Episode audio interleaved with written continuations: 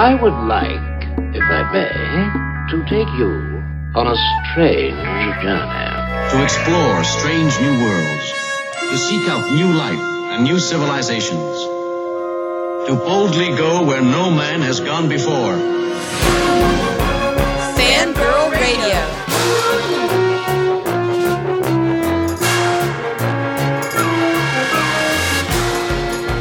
Mothers, lock up your sons. The fangirls are busting out all over. It's Fangirl Radio. Fangirl Radio.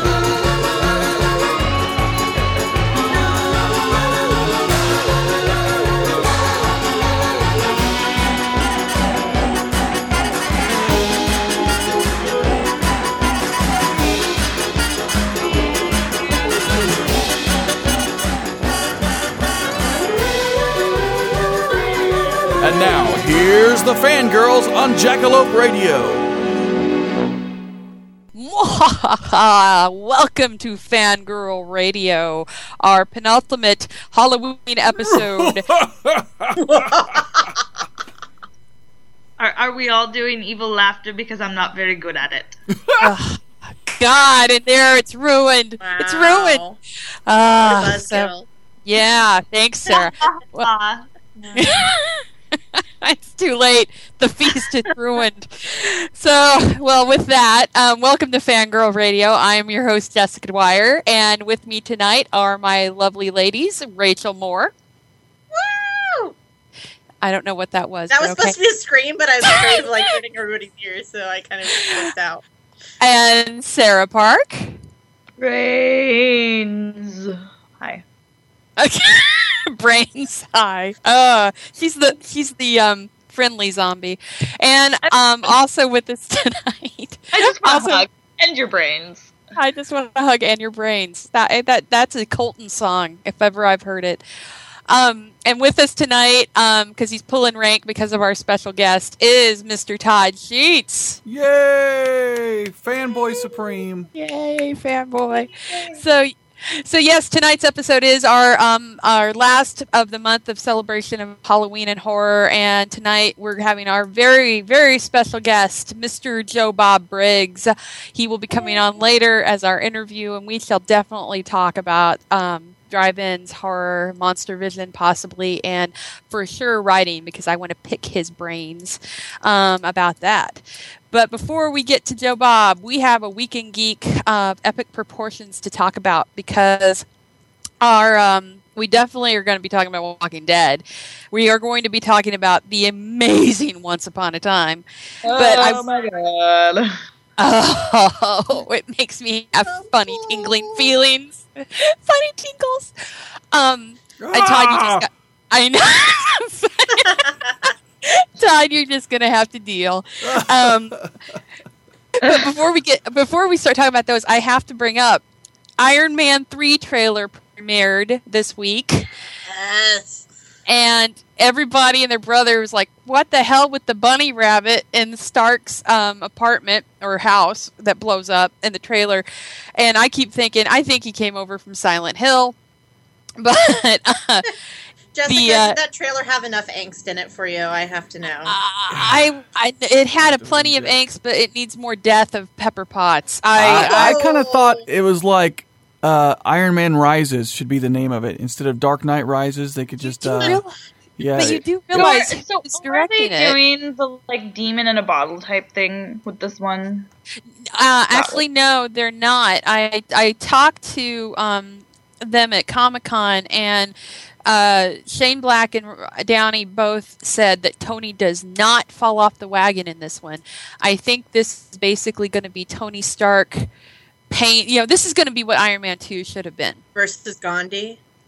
Yeah, well, you know, he uh, Ben Kingsley is basically any any ethnicity that you can think of, you can put him in there and he can basically do it. So, but... um I, I think this is going to be the movie that Iron Man two should have been. It's going to be Tony Stark, um, you know, really paying for his past sins and dealing with the out the fallout of it. And they actually do mention um, New York, so you are going to have Avengers in there. Um, being mentioned, things that happen.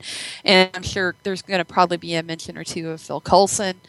Um, but I really dug the trailer. I mean, it looks good. And whatever Robert Downey Junior did to his hair, he needs to keep doing it. Oh, sorry. I never knew we judged like, a trailer by a hairdo. I was like, yes. It looks like your hair. Is that because it's like tenif- ten, it's more tenified? It's tenified. It's tenified. Oh, how did yes. I know? Oh, it it smells like sweet, sweet hair product and no. instant fumes. Oh my god! Phil is hair from the trailer. We keep discussing this. But um, but yes, so the Iron Man three trailer is out and about online, as is the Evil Dead remake trailer, which I'm still not sold on yet. Me either. I got I got the vibe that it's one of those things that they showed the best bits in the trailer to sell it because they knew they had to. Um, so will I go see it in the movie theater? Probably. Yeah, I'll go see it. I'll go see it, and but I just I don't know. It's it's it's very pretty, but that's sort of a problem because it's not supposed to be pretty. Yeah, I have I mean, a feeling that every one of us who like grew up with that are going to go see it and just like be really angry about having to go see it. Yeah, like, yeah. I, I'm kind of like, no, you're making me go. Stop, Bruce Campbell. No. But yeah, so we'll go see it though. I mean, it, it, it very much has, it's, I don't know how quite to describe it. It feels like it looked like an Alexander Aja movie to me because of the color. It was really it weirdly bright to me. I mean, Todd, did you get that from that trailer? I refuse to watch it. You haven't even watched the trailer. No, I, I, I'm not trying to be closed-minded. I'm just like, you know, I'm tired of remakes as a rule, and I'm at the point where, you know, come up with a new idea, but leave the classics alone. Just because Evil oh, Dead I... was, you know, it was, it was a fluke. Evil Dead turned out to be, you know, it was a college film. There's no way they're ever going to recreate the gritty, raw, in-your-face kind of feeling. And when I first went and saw that movie in a theater, Uh, it was it was a, a small kind of grindhousey theater. It was, well, not too small. About maybe four hundred people were in there, and people were jumping, screaming. That movie was terrifying at the time. And then, of course, they made the second one and then the Army of Darkness. But the second one, they kind of went for the Stooges, you know, the laughs, and then they really oh, totally, blew yeah. out the Stooges on Army of Darkness. So those were different. Those were studio films, whereas uh, even the second one, though it was independent, was still felt like a studio film, whereas the first one wasn't. It was really one of those last great independent raw movies. That's why I always have it like kind of tied with Texas Chainsaw Massacre as my favorite horror film, because they both have that same fiercely independent rawness to it that, you know, even though this, you know, may be a great movie, it didn't have to be an Evil Dead film. It could have been separated, just like the Dawn of the Dead remake was fun, but it didn't have to be Dawn of the Dead. Well, and I can tell you something that Bruce Campbell said that will really piss you off, Todd. You specifically will be angered by this. Oh, please do. Did he put down Batman?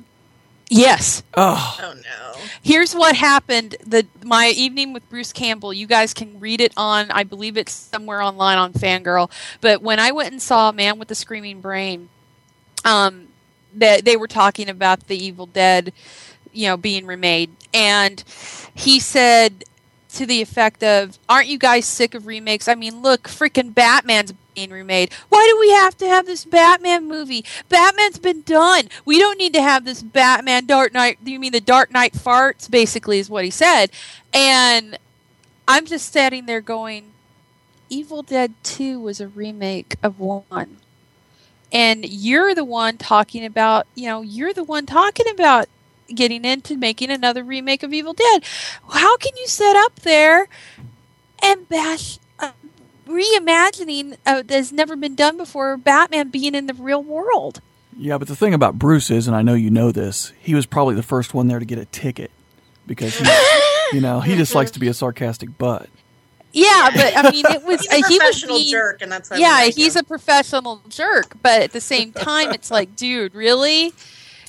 Really? You're going to rag on, like, the best movie of the year that it came out? Really? Yep. Is there a little bit of jealousy there, Bruce? Because I feel it. Um, But yeah, so we'll see. We'll see what happens with this. Um, I'll probably go see it, which is I I just will. And uh, but everybody that I've seen have talked to online that's seen the trailer was surprised. I, I'm holding back on being overly yay. Look, it's gonna be so good because I've been burned before on trailers so um, many times. Yeah, we'll not even go into those Star Trek movies. Um, so uh, moving on to what do you guys want to talk about first? Should oh, we wait oh, on Walking I have a, Dead? Oh, I just oh, want to oh, say Rachel. Because I'm excited. Yes. I have a giveaway, and I never get to do giveaways, so I'm really excited about this one. Um, also, they're awesome. Bunny Slippers dot com is partnering with Fangirl uh, Magazine to do a giveaway of their a pair of slippers. To be announced. I kind of think that maybe it's the Star Wars one, but I can't say that definitively. I know it's going to be one of their novelty pairs. So, um, and if you want to go to bunny slippers dot com and drool over them, please do. Um, we should have all the details up by Monday, and it will be up on, there'll be a link on the um, Fangirl Magazine on our Facebook page, or you can go right to bunny slippers dot com and check out their bunny blog. So, check that out. It's really easy. All you have to do is put it in. It's all. It's like a. It's like a random choice. It's kind. So you put your name and your info in, and if the randomizer picks you, you get free slippers. How easy is that? So it's pretty. It's pretty easy, and it's going to be pretty awesome. And I have a pair of their Freudian slippers. I wrote up a big review, so you can read that at fangirl mag dot com. And um, I got to tell you, they are pretty epic. And they have a tongue that wiggles. They do. You can slide your you slide your feet forward, and you can wiggle your toes, and it makes Freud's tongue make obscene gestures at people. It's awesome. There's, yeah, there's there's nothing wrong about that at all. Um, you would have picked the zombie. You totally would have gone with the zombie slippers with like the disembodied head. Well, yeah, totally. Yeah, this is not news. So I don't think that mine is all that gross. Just saying. Okay, um, with that, let's go into talking about probably the most epic episode ever seen of Once Upon a Time. And by that we mean oh, has the most man. Rumpelstiltskin in it. Oh, it has Rumpelstiltskin, it has Captain Hook, it has Both Rumple Angst, it has Belle Angst, it has sword fight. You got that bitch a library. Oh, bitches got that bitch, bitches love libraries. Got that bitch a library. Oh, God, it was hey, so hey. good. So just said that B word like eighteen don't, times. Amanda's don't gonna have to. She means Belle. No, no, nothing wrong with no, no. This episode was amazing, and we got so much background on Rumple. We got baby Belfire showing up. We had Captain Hook, and I absolutely loved how they worked in Rumpelstiltskin is the crocodile and not just the beast. How they Jess, did that was brilliant. Jess, I have to ask: do you now think that in addition to probably being the little boy's father, the character um, that was introduced that they haven't done anything with, you know who I'm talking about, that lives outside of Storybrooke? Do you think he's Bale? I think he's Belfire. I think, he I think he's Belfire. I think he's Belfire. Yeah, but I think but he's Belfire, I and I think and I think that he's also um, Homegirl's baby daddy. It yeah, could be. That could be. I mean, that, that would make sense, but we don't really... And there's also rumors that he's going to be Peter Pan. I, I don't so, care, but I'm saying he's Balefire. And he could be Balefire and Peter Pan, but I think he's the baby daddy and Balefire. I'm calling that. It, it, so, it could I, be. I have something, though, that like I, I don't... That you've said before that I, I don't think is happening. I don't think Regina's mother is the Queen of Hearts.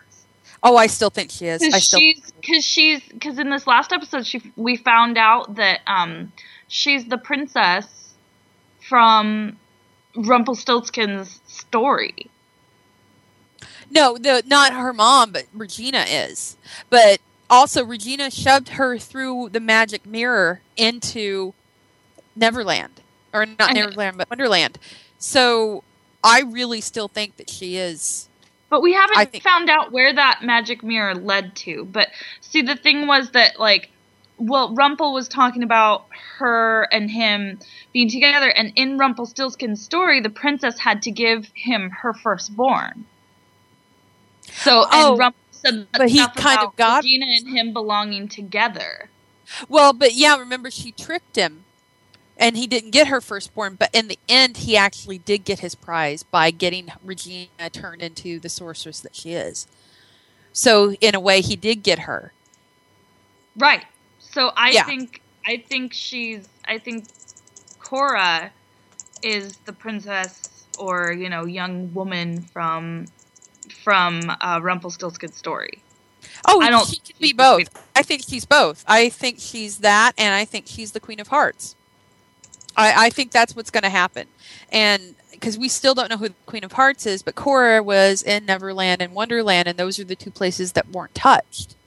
So I'm. We'll see how that runs. The thing that is killing me inside slowly, and I want to know now, is if I'm right about Doctor Whale. If I'm right about Doctor Whale, I'm going to crap, because that means this is going to open up Once Upon a Time to every classic literary monster ever. You're going to have Dracula in there. You're going to have the Wolfman in there. You're going to have all this stuff happen, because I think Doctor Whale is Frankenstein. And the reason I think that is what they were showing on the previews for this weekend's episode, and I think it's going to be amazing if that's what it is. And it would make sense, because James Whale, Doctor Whale, Doctor Frankenstein, and and David Andrews never gave a straight answer about who he was, and he kept saying, "You're going to crap yourselves when you see it." So that's what I think is going to happen with that character. So, like, I don't know if you had a problem with this, but like in this last episode uh, where they introduced Hook, like I.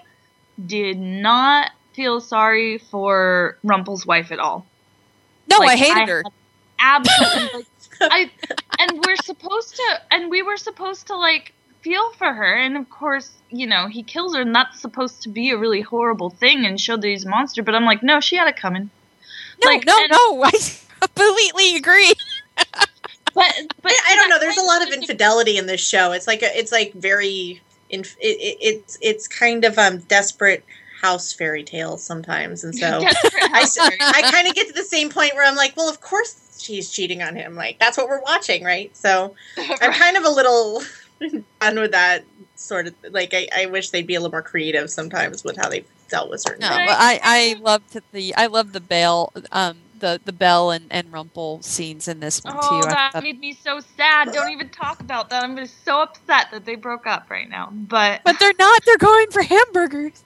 They're going for hamburgers, but he's still up to the same crazy Rumpel stuff, because we wouldn't like him if he wasn't. And so he's going to mess it up again. Oh, I'm I waiting know. for, like, Hook so to come awful. down. I'm waiting for but, Hook to um, come down and try to steal her away from him, and there being all kinds of angst. Oh, God, yes.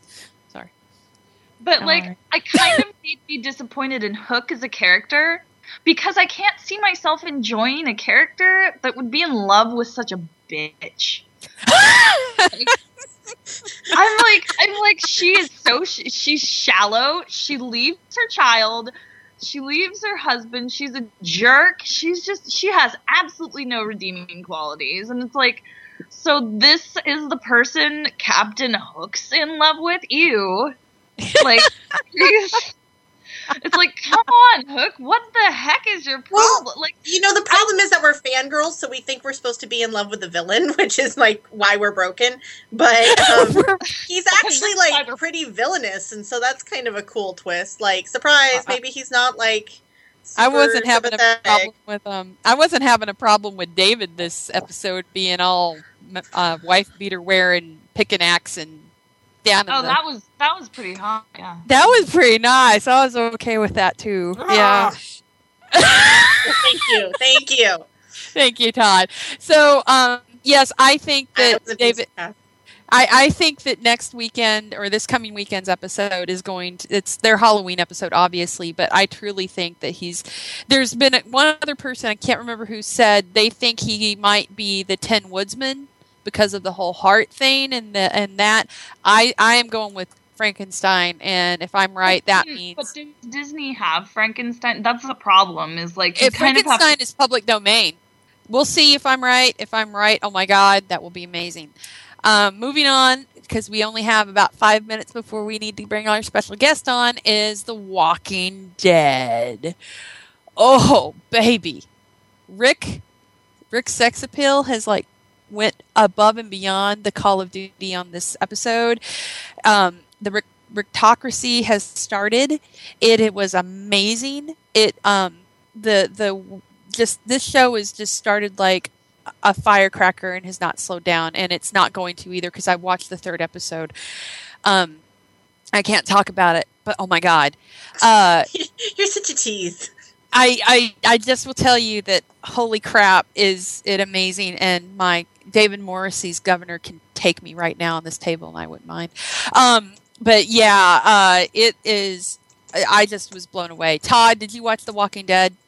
Not yet. I've been working so much I haven't got to see any of it. Oh my God, dude. Yeah, I know. I'm currently, I'm watching, I'm on the last episode of season two right now. Oh, so hopefully I'm I'll dying. be caught up by next week. I'm dying inside, people. I can't talk yeah. about it then to you guys, but it's this, the, the prison is just beautifully shot. How they're doing this season is amazing. Um, the, the, uh, just the darkness of Rick's character is just taking over. And the, um, like we've talked about previously, this season has, has jumped forward about seven months. Um, so Lori is, you know, with child, heavy with child, and they are, um, they're, uh, it was amazing. Oh, you know, I actually have audio that I need to play on this episode, and I, I will do that actually. Um, Todd, I need to edit that in. Okay. I completely forgot. I have that on my phone, and I promised people that. So um, after we're done with Joe Bob, can you stick around for about five, ten minutes, and then I can put that in there? Sure. Okay, cool. Um, I'm like, but, see, I'm really glad that the third season is good, because after the second season, like, it, like, I'm second to the last episode, and I am, like, I would have been entirely okay with just never watching the show again, because the women annoyed the crap out of me. Um, oh, you're going to be happy with the women. Okay, because Andrea, I can't stand her. Like, I honestly, nothing could redeem her in my eyes anymore. Like, I really want her to be killed. And, of course, instead they kill off Dale, who was one of the only characters I still liked on the show. Well, they, what they've done with that is they've t- kind of t- swapped him with Herschel. And the, uh, because the, the uh, Jeffrey Dean, um, God, I can't even remember his last name. Um, Jeffrey DeMunn, sorry. Jeffrey DeMunn um, wanted out. And so they, they changed the entire history of the comics with him being killed off because he wanted out of the show. And so they've sort of put Herschel into that elder statesman role, but they're also putting Daryl into the conscience role. Of the, of See, I too. love, I love Daryl. Like, honestly, that's the only reason I kept watching season two. Like, if it weren't for Daryl, I probably would have quit. I no, probably he's... would have stopped, because I would watch a show just about Daryl. Oh yeah, totally. No, you and a lot of other people would too. Like, I, I no, not only is Norman Reedus gorgeous, um, gorgeous as hell. He, that character is just so deep and so fascinating, and thank God he's a like. You well, know, and that's all. Reedus. Lori's supposed to be. Lori's supposed to be this like really sympathetic character that everybody you know, and I hate her. I like. Oh my God, nope. One dimensional. one hundred percent Nobody likes her. I hate and Andrea too. I freaking hate her. Like, just please eat her. Eat her and pull her to shreds and make her go away. Like, I seriously cannot, like, I grimace every time she comes on screen. I just hate her. Hate her, hate her, hate her. Well, you're gonna, you're, you may or may not enjoy the third episode, but, um, the, uh, the character Michonne, you'll probably dig her a lot. Uh, but I, I really am enjoying this season. I think it's um, awesome what they're doing. And I got a chance to talk with Andrew Lincoln and Gail Ann Hurd. Um, uh, I got to ask them a couple of questions about it. And it's it's fascinating as hell what uh, they had to say about the process and, and the filming of this season and what's going on. So um, we'll bring those uh, we'll air that here in just a little bit. Yeah. And if Norman Reedus wants to marry me, I'm totally okay with that. And with that, okay, cool. Well, everybody, um, it is my pleasure to have joining us tonight a legend of the drive-in and the film world in general, and the now the internet as well. Um, Mister Joe Bob Briggs, thank you for joining us on Fangirl Radio. Well, thank you for having me, Jessica. Yes, and uh, yes, we are very. I have excited. to be careful. I have a. I have a. I, sh- I should. You should tell your fans that I have a. We have a history. But we, we won't go into history. that. We won't go into that had, surreal night. At- Jessica, what happens in Indianapolis stays in Indianapolis. You know, we all know except, that. So, Horror, Horror Hound Weekend twenty ten. All right. All right. So we won't talk about Horror Hound Weekend twenty ten. All right. Exactly. Go ahead. Go ahead. First, first question. Except we won't talk. No questions about conventions and things that go on there. Right. Oh, I have to interject that uh, Joe Bob has been a personal hero to me since the days of the Dallas Slimes Herald, when he was the only one there on staff who had a clue. I've always been a big fan of Mister Joe Bob. Well, thanks. Thanks a lot. I appreciate that. All right. Um, we got to change the subject quick here. Go ahead. I know. I know. You got me thinking about weird stuff that I don't, I shouldn't be thinking about. Um, we did make okay. up a very... Okay, they had an indoor pool, as I remember. But go ahead. Yes, yes, and I saved your bolo tie from somebody that took off into the pool with it. You invented a drink called the Joe Bob, but go ahead. I, you told me about that.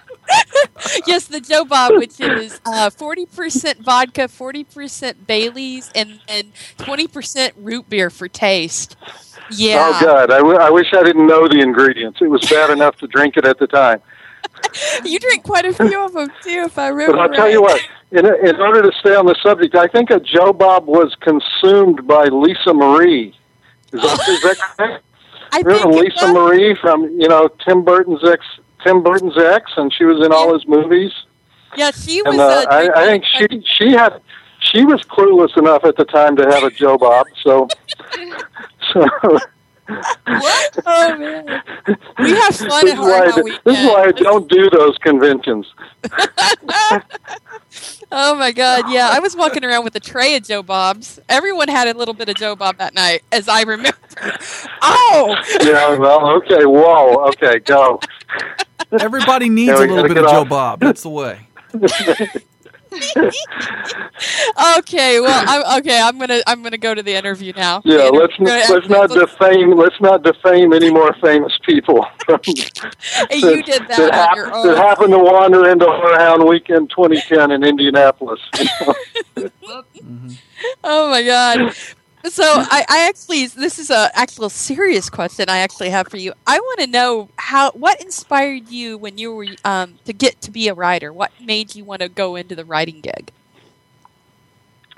What, um, well, you know, I, when I was uh, uh, uh, thirteen years old, I had a paper route, and um, I met the people at the uh, at the newspaper, and they hired copy boys. And I thought being a copy boy was cooler than having a paper route. And so uh, I went You're to work. The only person uh, ever who's ever thought that.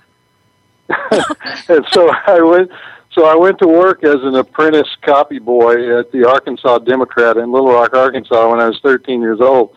And um, they they we were essentially child labor, slave labor, and uh, we we um, we uh, were. Were, we were expected to write. Every, everybody that was there was expected to write. They didn't. They didn't care how young you were, or whether you'd ever written in your life, or anything. Wow. They they just expected you to uh, come in and start. And and it was it was a cheap it was a cheap afternoon paper, and we didn't have enough reporters, and so we would have to steal stuff from the morning paper. So one of the first things they taught me was. Uh, to take the morning paper and find all the stories in the sports section that we didn't cover because we were too lame, and rewrite them as though we were there in such a way that you couldn't tell that we stole them from the other paper. So That's how so I learned to write. Gig was, your first gig was plagiarism. Oh, yeah, all kinds of plagiarism. It, you know, also, we couldn't afford to go cover the minor league baseball games, and so I would listen to them on the radio and uh, pretend that I was at the game and, and write it up for the paper every Saturday night, you know, and, and the places I'd never been, you know, like somebody would somebody would tell me, I, I would say, hey, you've ever been to the ballpark in Shreveport? Uh, oh, yeah, well, what does it look like?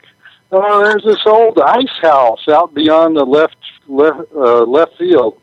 And so every time somebody hit a home run, I'd say, bounced off the lighthouse, the, the ice house in left field. And then uh, somebody told me years later, somebody said to me years later, what is an ice house? And I said, I have no idea. I have no idea, but they have one beyond, beyond the left field fence in Shreveport. So anyway, I, I was at this, I was at this sort of front page type newspaper Uh, where we just kind of made it up as we went. And that's how I learned to write. I just I had to write so many words every day from the time I was thirteen years old. It was just a constant repetition. That's all we did. That's all we did is write. So. It's a great experience, though. Like, honestly, like that's a great, like, just kind of throw somebody into... Because I've done print journalism before, and, you know, it's It's, that's how you do it. That's how you learn. That's how you yeah, how you do it is repetition. I can tell you that's how you do it. And the, and of course it was sports guys, and so they were big drinkers. They were big gamblers, and I was underage for everything that they loved to do, and so they were corrupting me uh, by you know they would take me out to the lake and for their all night poker sessions and their you know, drinking binges and everything. So from, from a very early age, wow. I was doing drive-in type behavior. so. so what kind of led you to, because you, you're like the icon of the drive-in. People that you and the drive-in go hand in hand now. That's just in stone and history. What led to that? Was what made you gravitate towards the drive-in? Well, I always went to the drive-in when I was a kid. When drive-ins were big, uh, or bigger than they are now, and um, uh, uh, when I I noticed that um, there were there were movies that never got reviewed. They were never reviewed, and they were the movies that uh, premiered at the drive-in and only showed at the drive-in. Now, in big cities, this was in Dallas. In the big cities in the Northeast, these same movies would appear uh, in the grindhouses on uh, forty-second Street and places like this. But there weren't many neighborhoods like that left. Mostly these movies played what I call uh, drive-in movies played at the drive-in. You know, but by drive-in movie, I mean what people, what most people of that era would have called exploitation movies or B-movies. So I said, well, how come, you know, I'm a film critic now, how come they don't screen these um, these movies uh, for me? And uh, they would say, oh, they never screen these. They just they just show up, and they show up on Thursday morning, and we start showing them on Friday. And so I called the distributors and said, I want to start screening these movies. And they would say, that's weird. We've never had a critic want to screen our movies. And... Uh, That's how I got to know Roger Corman. I called up and I said, well, I want you to, I want to screen your movies. And he would say, uh, okay, go by this theater at ten o'clock on Thursday morning and he'll play it for you. And if you want any, if you want any stills from the movie, just tell him, just tell him which scene you want a frame out of the, out of the, uh, uh, film and then splice it back together. In other words, it's too cheap to send an actual still. He said, just just find a frame that you want and cut it out. You know, there'll be a jump cut in the middle of the movie, but we don't care. So uh, that sounds like Roger Corman. Yeah, and so um, I I started um, I started my column. Joe Bob Goes to the Drive-In. The first the first film I reviewed was The Grim Reaper. Uh, it has several titles.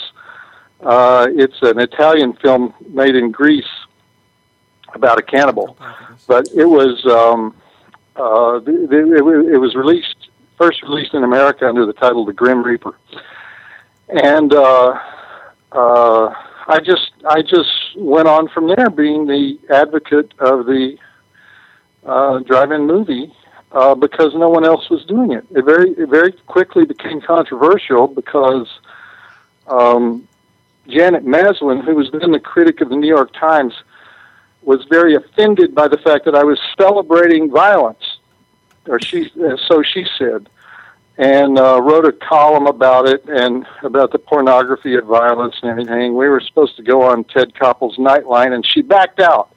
She chickened out. She would not debate me on the subject of uh, of drive-in movies and violence. But uh, at the time, I mean, people don't realize this now because there's so much reviewing everywhere, but um, you know, the only place you had film reviews was mainstream newspapers and some T V stations.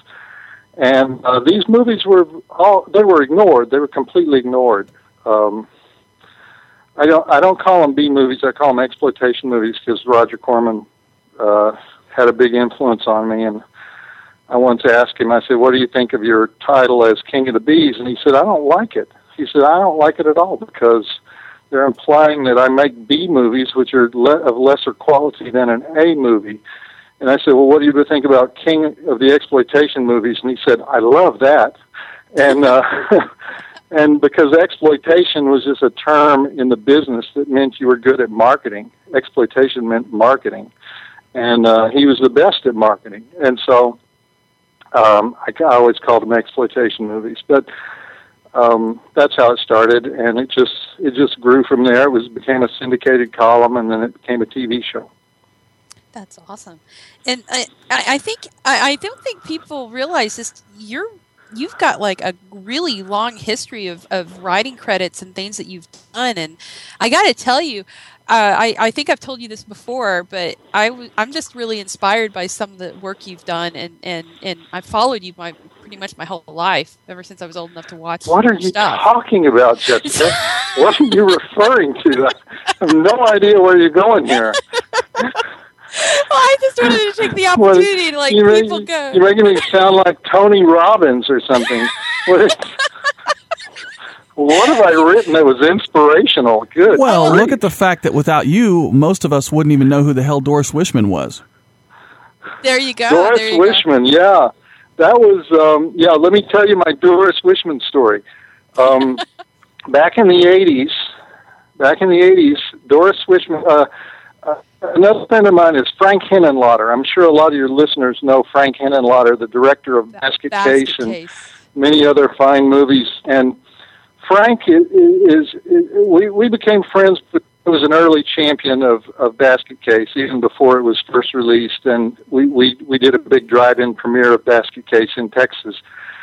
And uh, Frank had, had um, revived the reputation of Herschel Gordon Lewis um, when, when, at a time when no one knew who Herschel Gordon Lewis was, and he brought him up to New York, and they had a big retrospective of his films. And then he did. He he was starting to do the same for Doris Wishman, and she just would not come out of hiding. She just would not go anywhere. She was um, uh, uh, uh, in her youth a beautiful woman, and uh, and and she was one of those women who, uh, when she became elderly, she didn't want anybody to see her, to compare her looks then to when she was, you know, a, a great beauty.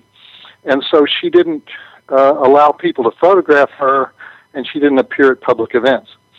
So a, a company called um, I'm sorry, Strand Releasing uh, wanted to release all her films, and I was doing the intros for the films. And uh, I went down to, uh, she lived in a, a fashionable condo in uh, Coconut Grove area of Miami. And I went down to um, interview her, and uh, she didn't want me to meet her sister, who she lived with. And so she came out of the condo, and we had a um, we had a long conversation in the little park in Coconut Grove. And I, she allowed me to take notes, but obviously no pictures. And she um, uh, she was amazed, amazed that anyone would want to watch her films. And she says, why? Why are you releasing these films? They're terrible. And I said, I said, well, you know, for people who didn't see them the first time around, they're kind of kooky and fun. And she says, like, which ones? And I said, well, like, Nude on the Moon is a lot of fun. And she says, that girl was awful and ugly. In fact, everybody in the film was ugly. Why would you watch that? But, well, you know, the pipe cleaners in the hair, and the and it's like it's it's campy. And she didn't really respond to the word campy.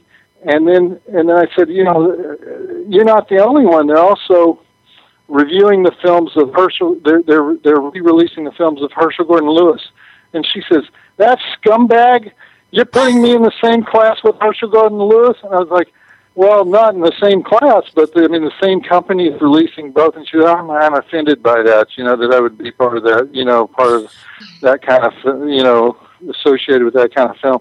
And so we had this, and, and, and I, I would say half of her answers about um, of questions I would ask involved money. She would say that she wasn't paid for this, or she paid too much for that, or she lost too much money on that, which is characteristic of all the great exploitation filmmakers. The one thing they can remember is how much money they paid for every single thing they did on the film. And uh, that was that was her feeling. And one of the reasons she made those nudist films is she could get the nudist colonies to, for free. And um, so it, it was a way to... Uh, it, she, it was the era when... The law, there was a Supreme Court decision that said you could only film, make these films on in an actual nudist camp. Uh, that's the only place nudity was allowed for about until nineteen sixty-three, and then there, um, so there was some breakthrough film, and then nobody wanted to see those naked people playing ugly naked people playing volleyball anymore. Um, you know, and we moved on to like real real nudity, but. Um, She she liked that era because she got everything for free. The nudist camps loved her. That is uh, that's my Doris Wishman story. That, but that was her first interview. She she later embraced her um, la- later fame and and made another movie. Um, she made I think she made Bad Girls Go to Hell. She either remade it or made a sequel to it. What's that? Uh, she did one called Dismember. Yeah. She did that one. Well. That's the one that made her the mo- the maddest, because the lab lost her. The lab ruined her um, prints, and uh, she had to pat- do a patchwork uh, finish to that, and it ended her film career because she lost so much money on the film. But um, but no, I'm I'm talking about she came back in like two thousand two or something like that, uh, a couple of years before she died, and made. Um, I th- Uh, I think she made a remake of Bad Girls Go to Hell, but I'm not uh, sure. There's a movie, I, I, I'm seeing a movie listed as Each Time I Kill. Well, yeah, that's hers, but I don't remember when she made it. Recently? Um, like ten years ago? Yeah, yeah. Okay. Okay, well, um, maybe that's the one I'm thinking of. But well, and it could have been uh, produced, she, she, on, you know, yeah. under that title. She sort of embraced her um, cult status later, um, but not when when it first happened in the eighties. She was not she was not happy to be found. It was like it was like uh, oh no, the whole world is going to know I made those dirty movies. Um, and the other the other great thing about Doris is she shot like the Italians. She did she didn't believe in shooting sound. She dubbed everything, and she, she and so every shot she made was. Uh, calculated to not show anyone's lips moving so that it would be easy to dub it later. That's why you have so many shots of people's feet, uh, of That's lamps, nice. yeah. of, uh, of windows. Wow. That's so, hilarious. Yeah, but Joe, you brought a lot of that uh, to the to the public, a lot of things like you mentioned Anthropophagus, The Grim Reaper, and uh, a lot of movies like that, and, and like, uh, you know, the, the whole Italian horror drive that was going on during that period. I mean, you really exposed a lot of people to that, and, and to this day, I think it's a good thing because a lot of, like you said, a lot of people didn't review those kind of movies. There was yourself, and there was Chaz Balin, and uh, my good buddy Chaz, and uh, and I tell you what, if it wasn't for you guys, I wouldn't have seen half the great movies I saw.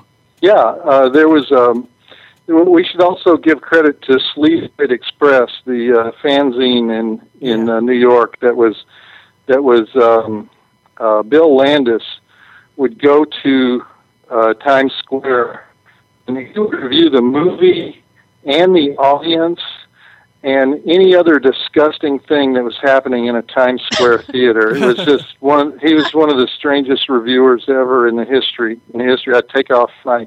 Well, rest in peace, Bill. But but he, he, he was a he was a great uh, contributor, and and John Waters, uh, uh, uh, even though he was primarily directing, would occasionally would write the occasional article and piece about about uh, the brilliance of um, of these forgotten filmmakers at that time, forgotten filmmakers of the of the sixties and seventies, and. Um, Uh, the, the sub, but it was it was a uh, it was right at the end of the period when um, you could show these films in theaters. You know, they were rapidly being uh, driven out of the theaters by um, V H S tape.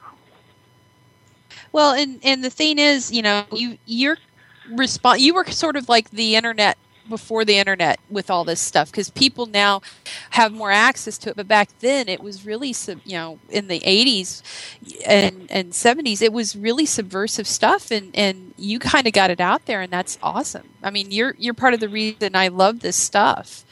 And, uh, you know, like Todd said, thank you for, for introducing us to this, because we I lived in Little Podunk, Southern Illinois.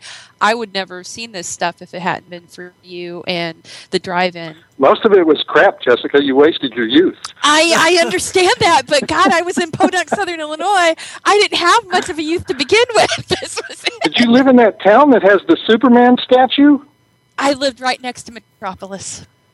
Metropolis, awesome. Illinois, with the Superman statue? Yep. What a I cool lived, place.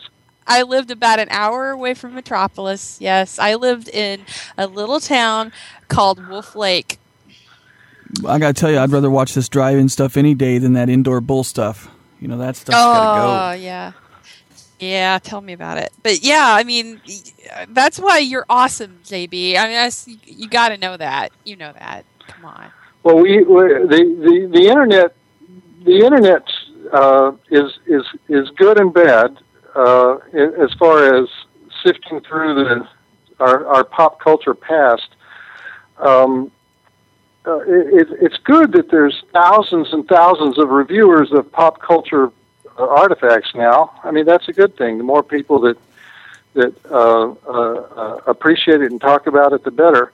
Um, but it, it's a little bit of a forest for the trees kind of thing, where you where you can't you can't separate out the um, the good the good from the bad. When I when I go from when I go to a, when I when I do go to these horror cons, and and, and again we won't mention uh, Horror Hound Weekend twenty ten in Indianapolis, but when I do go to these cons, uh, uh, they always they always introduce me as like the world's leading expert who's seen more of these than anybody else. Not true. Not true. There are so many guys who never leave their apartment who have seen thousands more of these than I have, you know, thousands more. And uh, I've met some, I met a guy who, um, uh, he, he had, he had watched so many that, uh, you, you know, those, um, you know, those uh, cases where, Uh, you, you, you, you get so large you can't leave your apartment. You know, he, had, he, he, had, he had, you know, he was approaching that point. So, uh, no, there's, there's, there's like a lot of sort of amateur hobbyist guys who, who have seen, um, uh, literally every film, you know, every, every B movie ever made. And, and, and, they'll ask me questions that I'm embarrassingly uninformed. you know, I just, I just, uh, I just have no idea. You know, we were like we were talking earlier. You mentioned the the Italian horror directors. The Italian horror directors, when I first reviewed those movies, were attempting to disguise the fact that they were Italian. They um, uh, they took American names, usually bad American pseudonyms. And they uh, they always put American items in the in the in the frame. You know, they put a box of cornflakes on the kitchen table or something, just just to make try to fool you into into into not thinking it was it was filmed in Italy. And um, uh, because they, they were so good at dubbing, they could they could use international actors and dub English, dub, dub American voices, and um, they were uh, I'm, I'm sure shocked when they when, when in later years uh, people started to value the films because they were from Italy instead of hating them because they were from Italy, and and so that was a complete. Um, complete reversal, and part of that cult uh, uh, developed on the internet, you know, where uh, people would devote entire websites to um, the great uh, Italian directors. Many of them didn't know they were great Italian directors until, you know, they were celebrated on the internet. And um, uh, uh, Bill Lustig, uh, the, the, the, the legendary director of uh, Maniac and Maniac Cop and Uh, uh, several other movies, and the owner of Blue Underground uh, D V D company. Uh, Bill knows all those Italian guys and has gone over there on many missions and and and recovered uh, pristine thirty-five millimeter prints, and he's sort of like the Criterion Collection of Italian horror. He has he has restored those movies and gotten them in crisp, perfect condition and released them on Blue Underground. And now that's that's a true service to mankind. That's that's going above and beyond the call of duty. Yeah, um, I was actually. But I'm, having I'm sure many of your listeners have some of those uh, Blue Underground uh, D V Ds that are that are so beautiful. I might have a couple of those. I have to I have to interject an interesting story here about Bill. Uh, I was at the New Beverly in uh, in California there, uh, outside of L A, and uh, I had the best time with Bill because we were watching. Um, a couple of his movies, and of course Maniac there in the theater with John Landis. And it was so funny because you talk about Grindhouse. Bill was in a chair right there, and, and he decided to set, kind of move in front of me there, and he was trying to kind of adjust himself, and he fell through the chair and landed practically right in my lap because of the uh, because of the fact that, that it was such a great old-time kind of grindhousey theater. And uh, and he was so happy. The place was completely sold out. Everybody was there. Clu Gulager was there. Johnny Legend was there. And uh, it was a fantastic turnout uh, to celebrate Bill and his history of films. And he showed a movie, and I cannot remember the name of the darn movie. I've seen it twice. And it was an action movie. And it had Jan Michael Vincent in it. You know what I'm talking about, Joe Bob? Uh, that that Bill made? Yeah.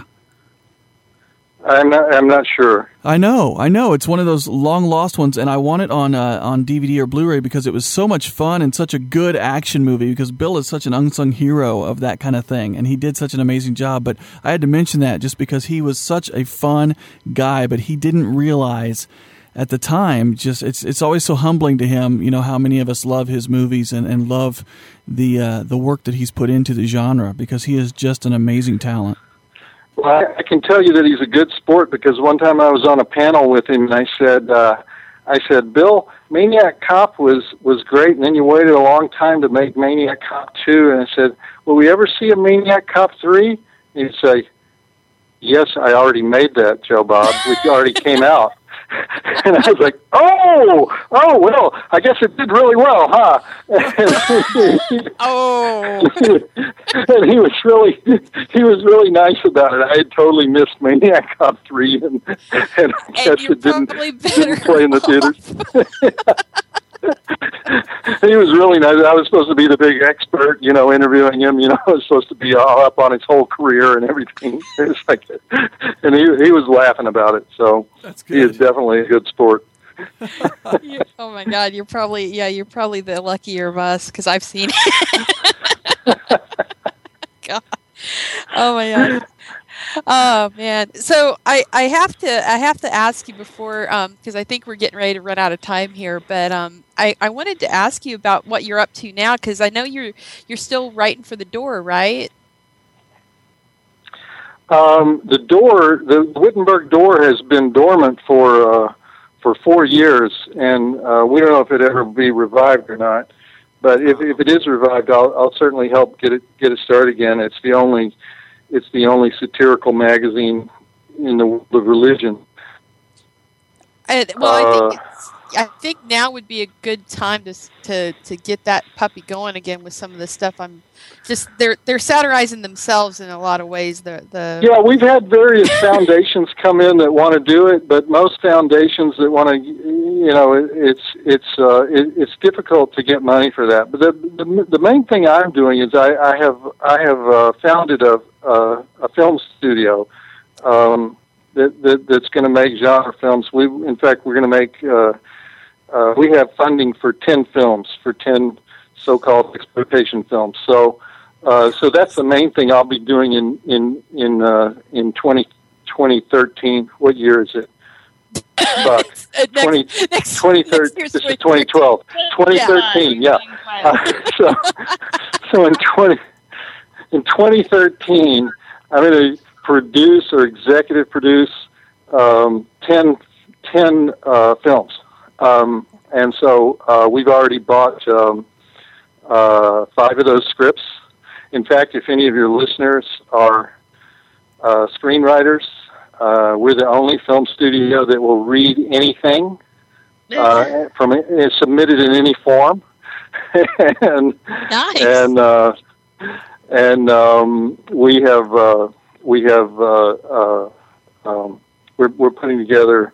It's like Roger Corman, nineteen fifty-four, but Ooh. but it adjusted for uh, adjusted like, for the modern uh, distribution world. So that's what I'm they, doing. That's the main if thing they I'm can, doing. Um, if they can, su- if they want to submit stuff to you, how do they do that? They can. My my website. They can send it to scripts. S E R I P T S at joe bob briggs dot com. Um, or just send me an email and I'll tell them how to do it. But uh, uh, joebob at joe bob briggs dot com. But um, uh, and then we, we will we will be also hiring directors and and of course everybody else that works on a movie. But they are they're obviously going to be low budget movies. Um, and um, I'm not gonna I'm not gonna write them or direct them or act in them or anything. I'm just gonna Uh, hire extremely smart, um, poorly paid people who um, who will do those things. So, are you sure your last name's not Corman? I mean, no, I, mean I, I, I, my, I, I give all the credit to Roger because um, uh, uh, you know it's it's Roger's formula. It's all the things that that uh, I've learned from him over the years, and um, and so uh, it's just uh, for the new. Um, uh, the, you know, the world is different than it was in nineteen fifty-four, and so we're going to reflect that in uh, the way we uh, make and sell these movies. Gotcha. The well, name of that movie you, is The Hit List. I just found it. The yes. Hit List. Jan Michael Vincent. The Hit List. List. Yeah, it's a it's a Bill Lustig movie uh, with Jan Michael Vincent. If you haven't seen it, I suggest grabbing it. The Hit You know, if you were a Jan Michael Vincent completist, you would. Uh, you would, you, you would. It would probably take you what three years to see all the, the all the for, just all the forgotten movies of Jan Michael Vincent would take you three years to watch, right? Yep. so, the forgotten film of Jan Michael. That's a documentary if ever I've heard it. just hey, maybe you could pitch it to his film company. There you go. I know. Hey. I bet Jan Michael Vincent's not doing anything right now. We could probably get him to play himself. Hey, you know, at my film company, Jan Michael Vincent, that would be like that would be like Brad Pitt. Like that would be that would be our Brad Pitt budget for the year. You know, Jan Michael Vincent. You know, uh, you know, c- co-starring with um, Uh, who who would be the co-star with Jan Michael? Who would be the equivalent of Jan David Michael Soul. Vincent on the David Soul. on the on the, fem- on the female side? Um, well, um, me, obviously. Morgan Fairchild. We would it would be Morgan Fairchild. We have Morgan Fairchild and Jan Michael Vincent. You know, and that would be our oh. Angelina Jolie. Morgan Fairchild. Oh shoot! Uh, I could see this. This probably has already been filmed. We just don't know it yet. That's a, yeah. Right. It's probably already been, it's already been filmed for the for the uh, short-lived Lifetime horror series Lifetime, that, that year that Lifetime Network tried horror and it didn't work out, you know. Oh, God, I remember. And, and I'm sure she was divorced or an abused wife that had cancer of something and lived with her adopted child with autism. That's Who right. turned into a demon, right, because it was the Halloween month. The devil. Because of, because of some candy, because of drugs and candy at Halloween. Yes, yes. And Jan Michael Vincent played Satan. Or the, oh, or the Exorcist. Crap, guys. I think we've got a winner. So we need to make this now. You realize that, right? That movie has to be filmed. Hey, listen, anybody who wants to write the spec script, send it in. Oh, my God. Awesome. Uh, John, thank you so much. Yeah, that, could this be our awesome. project for, uh, that could be our project for next month, Jessica. I know. We should write the script and give it to him. Oh, my God. Yes. You should. After, he said, he, oh, you should. We'll read it. We'll read it and probably buy it. We We're do cheap. pay cash money. We pay in Zimbabwean dollars, and uh, we can burn them but, to keep warm at night. I mean, that's something. Right? At least he doesn't pay in dirt because his daddy was a dirt farmer.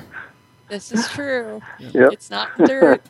Oh my gosh! Well, John, like I said, thank you again. Uh, we'll have, if you're willing, we'll have you back anytime because this is fun. I love talking to you. You're great. Okay, that was that, that was fun. I'm not going back to Indianapolis. I'm overexposed in Indiana. I'm, I'm not even entering the state again. That was traumatic. Did you just say you were exposed uh, in never, Indiana? You I, just said you were exposed in Indiana. Oh my God! Yes, you and I, talk I, about you know, I, the, the images, hey, the images go. from that weekend are images I never want to see again for the rest of my life, and so. And so, and you were part of that, Jessica. You were, you were the instigator.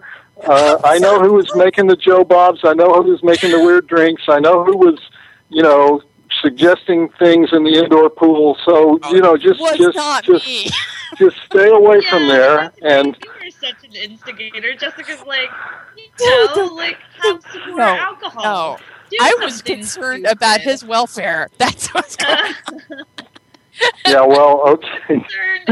Okay, we'll just leave it there because, you know, Indianapolis, you know, who knew? Indianapolis, you know, you would think, you know, Vegas, Reno, New Orleans. No, Indianapolis.